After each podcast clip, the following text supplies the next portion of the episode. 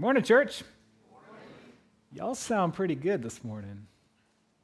Um, where, where were we the other day? Oh, it was at the leadership retreat.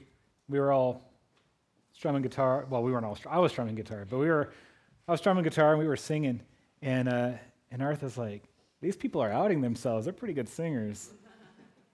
um, yeah, like I said, we're going to start a new a new series today. A series that I have uh, kind of termed "Mission Accomplished." Now, two years ago, around this time, my family was moving to Liberty Hill uh, to begin our new life with our new congregation, Mission Liberty Hill Lutheran Church. It was mid pandemic, and the world was very, very weird. Um, but I was super excited to come. And I, I, knew it'd take a while to become fully integrated with the congregation. I mean, pandemic withstanding, it always, it always does. Um, it'd take a little while to learn all the rhythms and all the personalities and everything in the church. Uh, it'd also take a little while before y'all got used to me. Um, for some of y'all, this will be a lifelong challenge. I'm sorry. but I was really looking forward to it, you know. We had some interviews beforehand, and the interviews were really nice. And it was clear from the start that this congregation had and has a great heart. But even, even before all that, right? Even before the interviews, before I ever got paperwork, even before Glenn Lochte called me that first time, well, I guess it was in that conversation, that first time, something struck me about your church. Something, something that stuck with me even to this day. And it was this the folks who started this church, they could have named it whatever they wanted within reason, you know? And they did not go to the normal word bank of Lutheran churches, right? Like we didn't go with St. Paul or Trinity or Our Savior. Those are all great names. But y'all chose to call yourself Mission Liberty Hill. And as soon as I heard that, that it's, you know, churning in the back of my mind, I'm thinking, what does it mean for a church to call itself mission? That church, people who name a church something like that, they're not resting on their laurels, right? They're not passively waiting for Jesus to come back. That's not what they're about. A church who calls himself mission is a church who is saying, we exist to get the gospel out. We have decided that getting the gospel out isn't what we do, it's who we are. Well, over the next several weeks, we'll be reading from Paul's letters to Timothy. And there's a theme that runs through it all. You're going to hear themes about pushing forward, gaining ground, taking action, staying on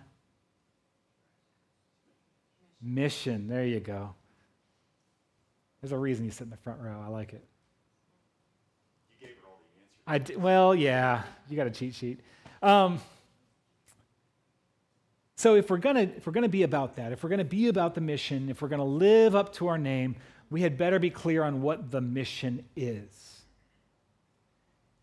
And Paul gives it to us in our reading today. Here's what Paul says Christ came into the world to save sinners.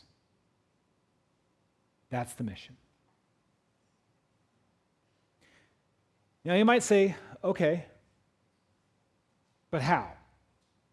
Fair enough, right? We're going to have to sort out for ourselves what our strategies are, what our tactics are, but the objective was given to us right here saving sinners. And you might think, well, hold on. Jesus did it already, right? Like, that's what the cross is all about. Jesus, hanging on that cross, said, It is finished. So that's mission accomplished, right? Well, Yes and no. In the war between heaven and hell, or a different way to say the exact same idea is in the war between life and death, Christ has already won the victory. But there's still tons of people who are trapped behind enemy lines. There are still tons of people who are in prison camps. And the mission of Jesus Christ is to set those captives free. And that's where we come in. Now, there's a cool thing about being part of this mission. If we can use the, the war analogy, then I'm going to say it this way. There's a cool thing about the army that, that Jesus uses, right? It's entirely made out of people who were liberated in the same way that we are being asked to go liberate other people. We are all rescued prison, prisoners of war, right? And every one of us is exactly one of those people, one of those sinners that Christ entered the world to save. If the mission is saving sinners, and we're people that he saved, what does that make us? Sinners who have been saved. We should be upfront about that. I've seen enough, uh, you know, um, commercials for churches and brochures, and the pictures on, on them are almost always the same. They're good looking people, they're smiling, they look like they've got it together. Great. Hopefully, that getting together, getting it together, is part of what's happening in the church. But, like, those are like the after pictures in the before and after, right? We do need to be upfront with ourselves and with the world that Christ came to save sinners, and we count ourselves in that category. Paul certainly did. Matter of fact, he said, Christ came in the world to save sinners, of whom I am the foremost. When it comes to sinners, I am the goat. right? That's what he says. Some of y'all don't even know what I'm talking about with the goat. That's okay. Five of you got it, and that's good enough for me. Uh, greatest of all time. Right? I am the chief of sinners. And Paul really meant that, you know? Like deep down, he meant it. That wasn't hyperbole. He really believed that he was the worst sinner that ever was. And he was open about it but not because he was obsessed with how bad he was. He was open about it because he couldn't get over how good God is. Um, and have you ever watched those home makeover shows? Come on. I know it's more, yes, okay, right. There's a bunch of them out there, right? There's a fixer upper, hometown, good bones, I don't know. Uh, there's a million of them out there, right? And they all, pick your favorite. They all kind of follow a formula. There's different personalities and whatever, and different, you know, nuance, but they kind of all forward follow basically the same formula, which is they don't start with a mostly nice house and make it a little better. Nobody would watch that show they generally start with a terrible house and they turn it into something beautiful. Why is that the formula? Well, it makes for good TV, right? Because the before and the after pictures are stunning. And you, as the audience member, you, you're looking at that, you're like, oh, that's nice, you know? And then you start looking around your house and going, yeah, I would like Chip and Joanna to come over here right? Notice, notice what you said there? Notice what you thought? The story in the mind of the viewer isn't really about the house. You probably don't remember much about the houses in those shows. The story in your mind is not about how bad the house was or how good it came out. The story is really about the skill and vision and care and power of the renovators to make those transformations come to life.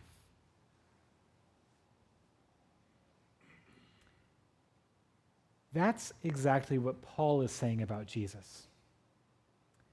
He says, I received mercy for this reason, that in me, as the foremost, as the worst, Jesus Christ might display his perfect patience as an example to those who were to believe in him for eternal life.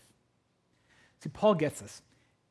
Even though he believes that he's the worst sinner, and some of us will look at him and go, and like one of the great saints, right?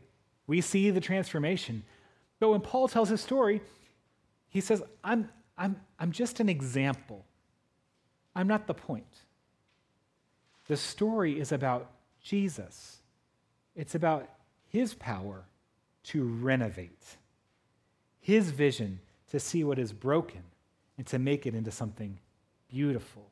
That's what his testimony is about.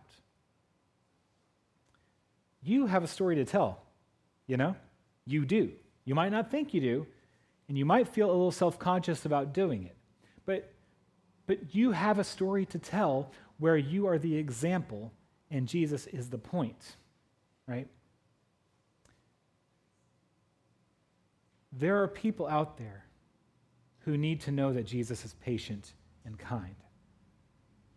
They don't know Jesus that way. There are people out there who need to know that Jesus is powerful and involved.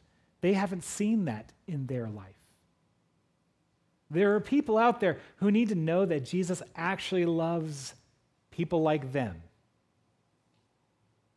which means people like you. The way we're going to know, the, the, the way that they're going to know those things is by hearing our stories. That when we show them what the goodness of God is really like, that's how they're going to know. It's cool that Jesus rescued you. I'm glad that Jesus rescued you. I thank God that He did. That's outstanding. I hope you're grateful. I'm grateful. But the question that you need to ask yourself today, the question I'm inviting you to ask yourself today, is this In this mission of God, where do you fit in? Are you going to be someone who just receives the benefits of being rescued? And that's the end of the story. Or are you someone who takes on the responsibility of helping other people have what you have? God gave you mercy because he loves you. But he also gave you mercy so that someone over there might know that he loves them too. He gave you grace so that you can show them grace and say, This is from God. You have been given life and freedom to enjoy, but also so that you can lead others to that same life and freedom. That's the mission. He showed you mercy so that he would receive glory. He gave you mercy so that the people around you might also experience that mercy. In the coming weeks and months, we're going to be spending more and more time thinking about how we're going to live out this mission personally, but also as a congregation. That's where we're headed. And for that to happen, we're not going to do it under our own steam. We're going to need God's power to do it. So I want to pray about that right now. Will you pray with me? Dear Heavenly Father, we thank you so much for including us in your mission. We thank you, firstly, that we have been rescued, that we have been saved, that we have been shown mercy. And Lord, it's an incredible honor to be then included in the mission of showing love, showing mercy, speaking life and truth and grace in a world that doesn't really have or understand those things. We pray, Heavenly Father, that you would open our eyes to recognize our story with you, to see your goodness. We pray, we pray that you would open our hearts and our mouths to tell that story to people around us who need to hear it. We pray that we would show them what Jesus is like. Not just by handing them a Bible or pointing at some Bible verses, although that's good too, but through declaring what you have done for us and offering what you have to offer to them. Let this place, let this people live up to our name, that we are on mission. In Jesus' name we pray. Amen.